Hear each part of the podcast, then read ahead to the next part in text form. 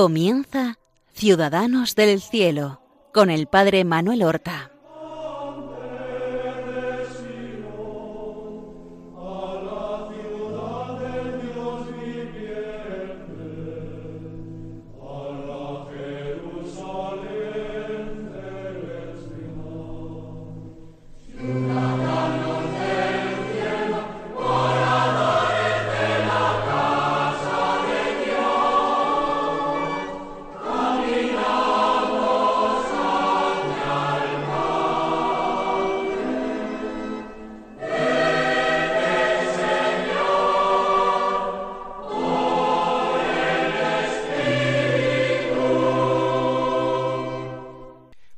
Buenos días, queridos amigos oyentes de Radio María, seguidores de este programa que ahora mismo comenzamos, que se llama Ciudadanos del Cielo, en el que glosamos la vida y las virtudes de los santos, nuestros hermanos, nuestros amigos, nuestros grandes intercesores y valedores ante Dios.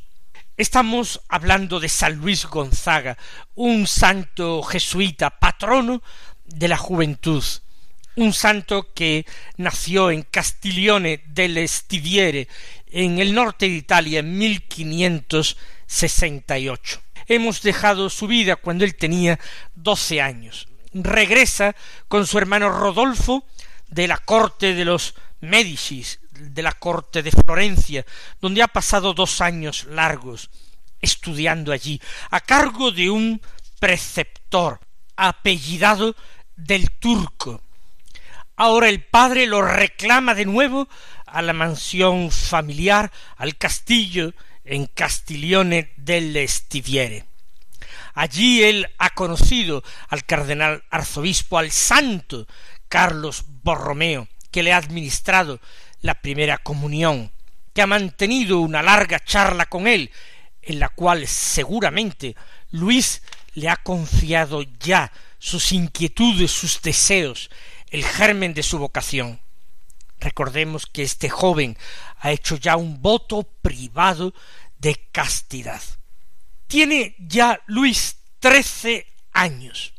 Y ahora la hija de Carlos V y esposa del emperador Maximiliano II es la emperatriz María, se dirige a la corte de Madrid y los Gonzaga van a ser acompañantes de la emperatriz por toda Europa hasta Madrid.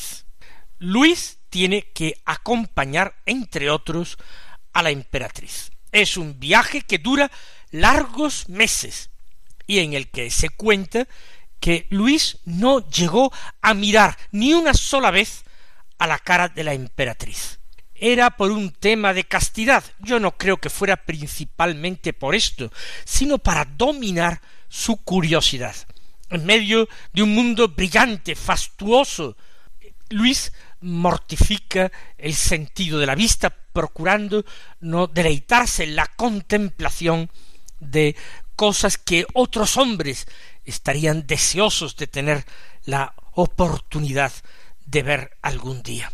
Y así llega con trece años, ya para catorce, Luis a Madrid el día 7 de marzo de 1582. Precisamente dos días después de llegar, el 9 de marzo, es cuando cumplió los catorce años. Y él y su hermano, que tiene un año menos, son nombrados meninos o pajes del príncipe de Asturias, del príncipe don Diego, que no llegó a heredar la corona de su padre por una muerte anticipada.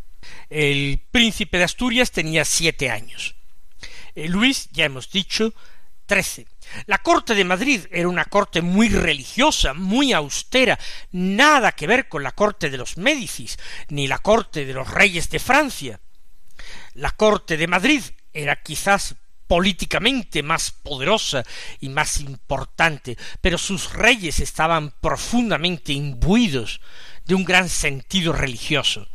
Y eh, la corte vivía una serie de prácticas religiosas, de devociones, de austeridad, en nada comparable a otras cortes europeas. Sin embargo, Luis tiene ya muchas responsabilidades y obligaciones acompañando al príncipe de Asturias. Él se refugia siempre que puede en la oración y encuentra a un padre jesuita como confesor y director espiritual, el padre Fernando Paterno. Él sigue practicando en Madrid un férreo control de los sentidos y particularmente de la vista. Allí hay espectáculos que se celebran, allí hay vistosos cortejos, desfiles, procesiones religiosas, y él trata de abstenerse y mortificar el sentido de la vista. También mortifica su propia apariencia.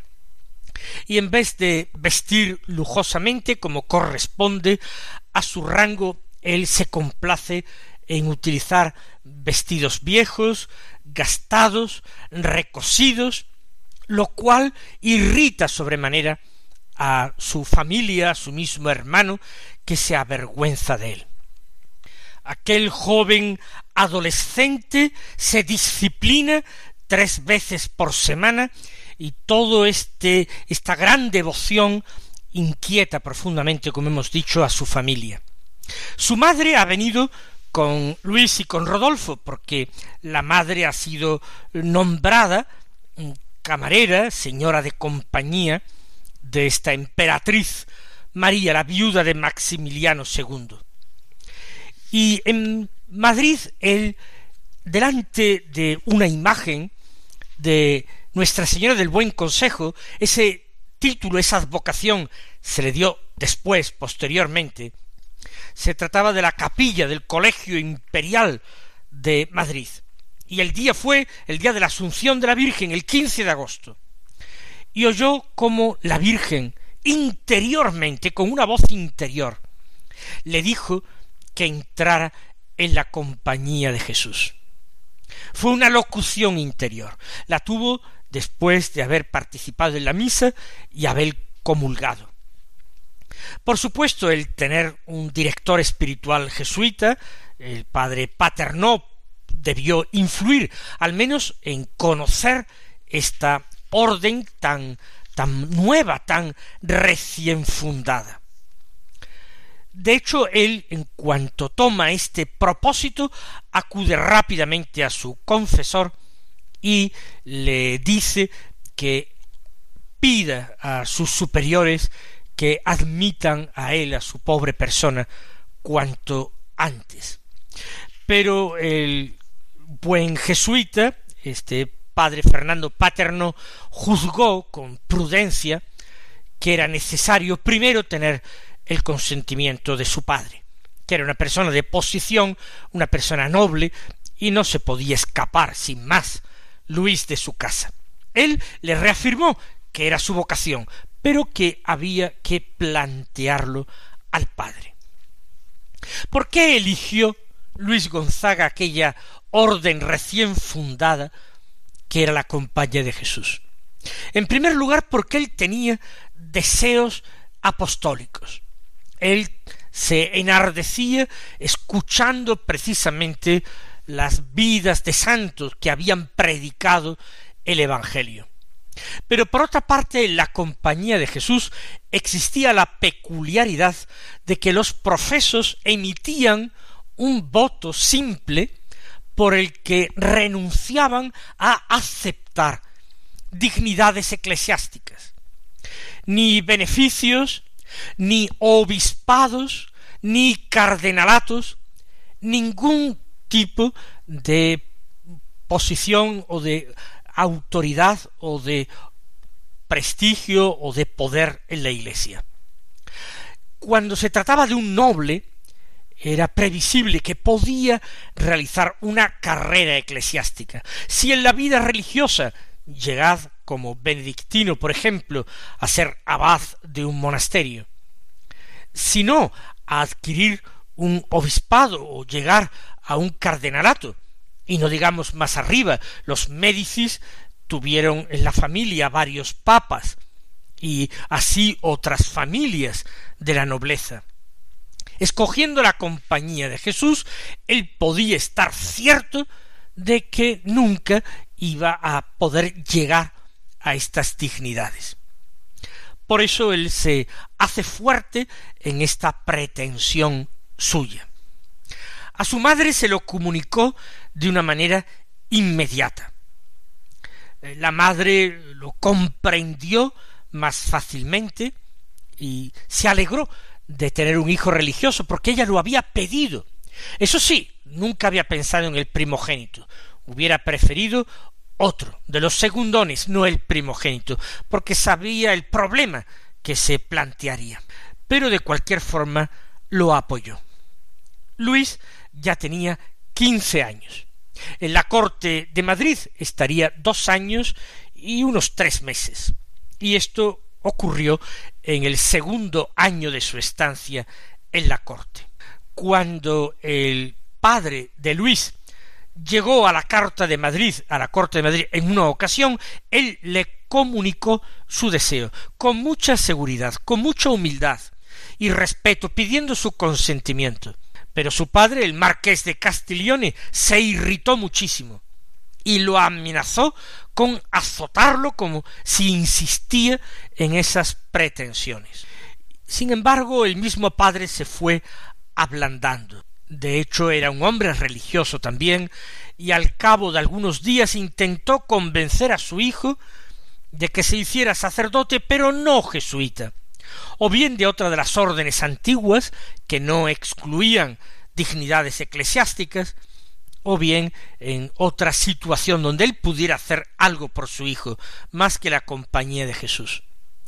Pero él insistió, precisamente lo que le atraía en la compañía de Jesús era su carácter apostólico y su voto de no aceptar dignidades. Uno de los tíos de Luis Gonzaga era el padre Francisco Gonzaga, que fue superior general de una de las ramas de los franciscanos. Precisamente estando en Madrid el padre le convenció para que hablara con su hijo a ver si conseguía hacerle cambiar de opinión. Pero este buen fraile franciscano, este padre general, le dijo al padre que la vocación venía verdaderamente de Dios y que era ya temerario luchar contra esa vocación. Después de distintas intentonas, por fin en el verano de 1584, Luis ya tenía dieciséis años, ellos regresan a Italia. Este es el momento previsto y elegido por Luis para hacer la última insistencia. El padre le convence para hacer una gira por distintas ciudades y cortes italianas. Quería darle esta oportunidad a Luis para, en un primer lugar, darle experiencia política y diplomática, porque habría de ser un día su heredero y presidir esa casa de marqueses. Sin embargo, el, el original plan era inútil porque Luis tenía pensado abandonarlo todo. Así todo, lo acompañó a su padre y para el padre fue una ocasión de probar más su vocación. Intentó varias veces más, eh, convenciendo a obispos incluso que hablaran de él para ofrecerle otras cosas, incluso dignidades eclesiásticas, pero que no entraran en la compañía de Jesús. El padre de Luis eh, estaba enfermo de gota, un mal que era muy frecuente entre gente de la nobleza en aquel tiempo por el consumo excesivo de carne de caza.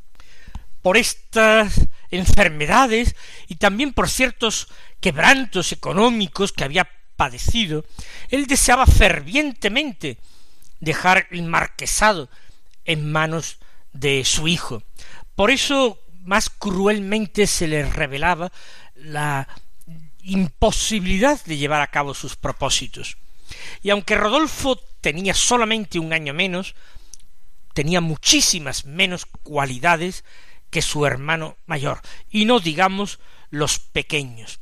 De ahí la desesperación de don Ferrante, de su padre, y las insistencias continuas que motivaron que en una ocasión Luis se marchara de su casa y se quedara en un convento con unos frailes durante algunos días, hasta que su padre mandó a por él. Una y otra vez insistió Luis y una y otra vez encontró la negativa del padre que no le autorizaba a partir.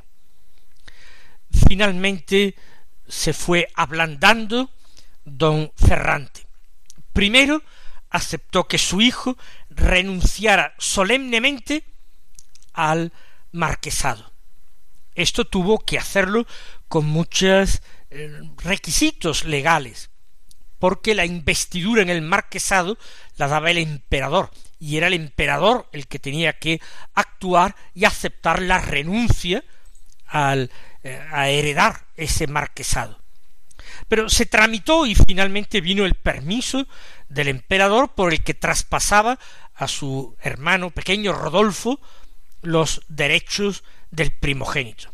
Después de renunciado todavía el padre acudió a Luis, suplicándole que tuviera compasión de sus dolores, de sus enfermedades, que su partida de junto a él le provocaría la muerte, las lágrimas de su padre, pero aun así se mostró firme Luis y le dijo a su padre que estaba convencido de que su vocación era de Dios y que por tanto no podía dejarla sin grave pecado.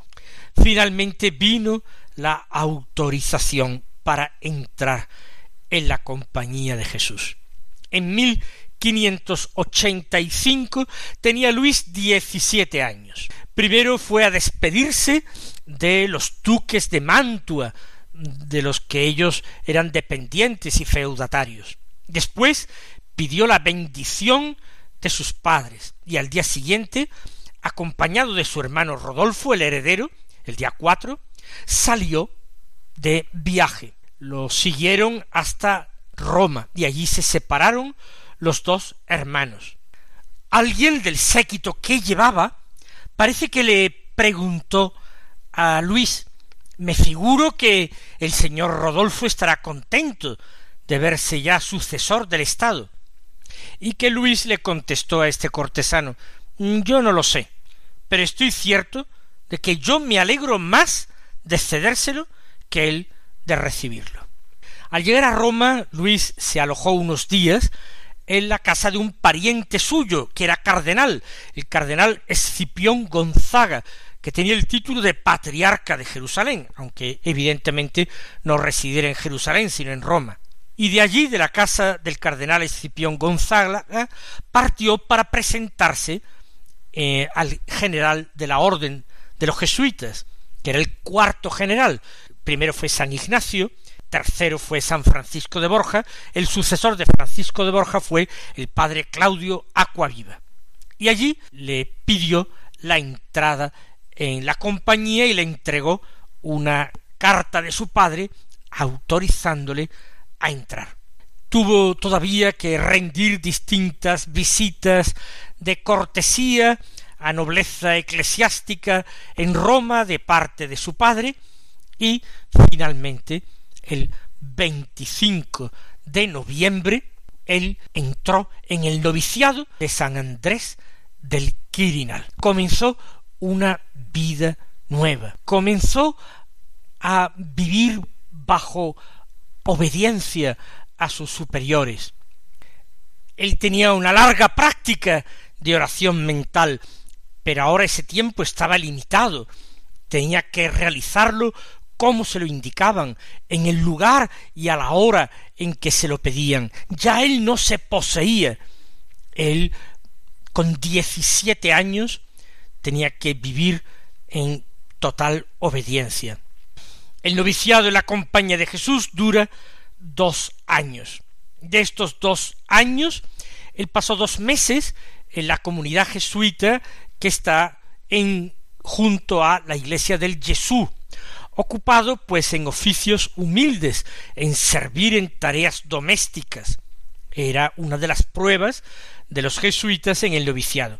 Y otros tres meses los pasó en Nápoles, entregado a unos estudios que le mandaron hacer. Y el 25 de noviembre de 1587, justamente dos años después, teniendo él diecinueve años, hizo los votos en la compañía de Jesús.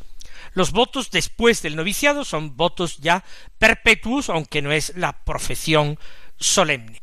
Y fue destinado, enviado a otra comunidad de Roma, al Colegio Romano, que con los años se convertiría en la Universidad Gregoriana.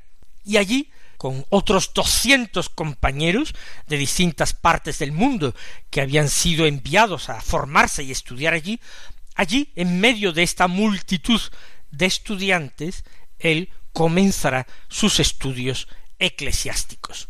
Cuando hoy día hay personas que dicen que a ellas no les importa el dinero, que no se sienten movidas por el afán de poder, que no le interesan los honores, ni los títulos, ni las distinciones, ni los premios. Uno puede a veces estar en su perfecto derecho de dudar de la verdad de lo que dicen, porque a veces creemos estas cosas, pero también es verdad que cuando se dicen es porque la persona no ha tenido oportunidad concreta y material de tocar honores, poder y riquezas. Cuando sí se tiene esa posibilidad, es el momento de ver cuánto le importan de verdad a uno.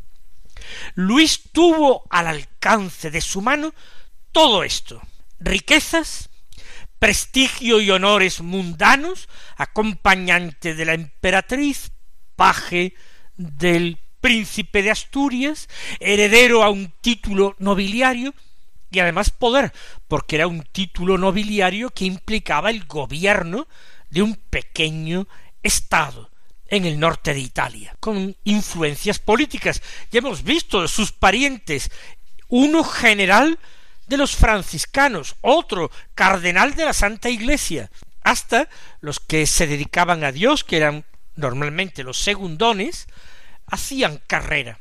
Y él despreció y desechó el hacer carrera. Qué ejemplo de humildad y de desprendimiento. De qué manera Luis Gonzaga vivió en su vida aquella enseñanza de Jesús. No podéis servir a dos señores. No podéis servir a Dios y al dinero. Hay que optar por Dios. Y Luis Gonzaga fue un rebelde por Dios que optó decididamente por ese Señor eterno y Rey universal que es Cristo nuestro Señor. El próximo día continuaremos narrando su vida en la compañía de Jesús y las virtudes que allí practicó. Hasta entonces, que el Señor os colme de bendiciones.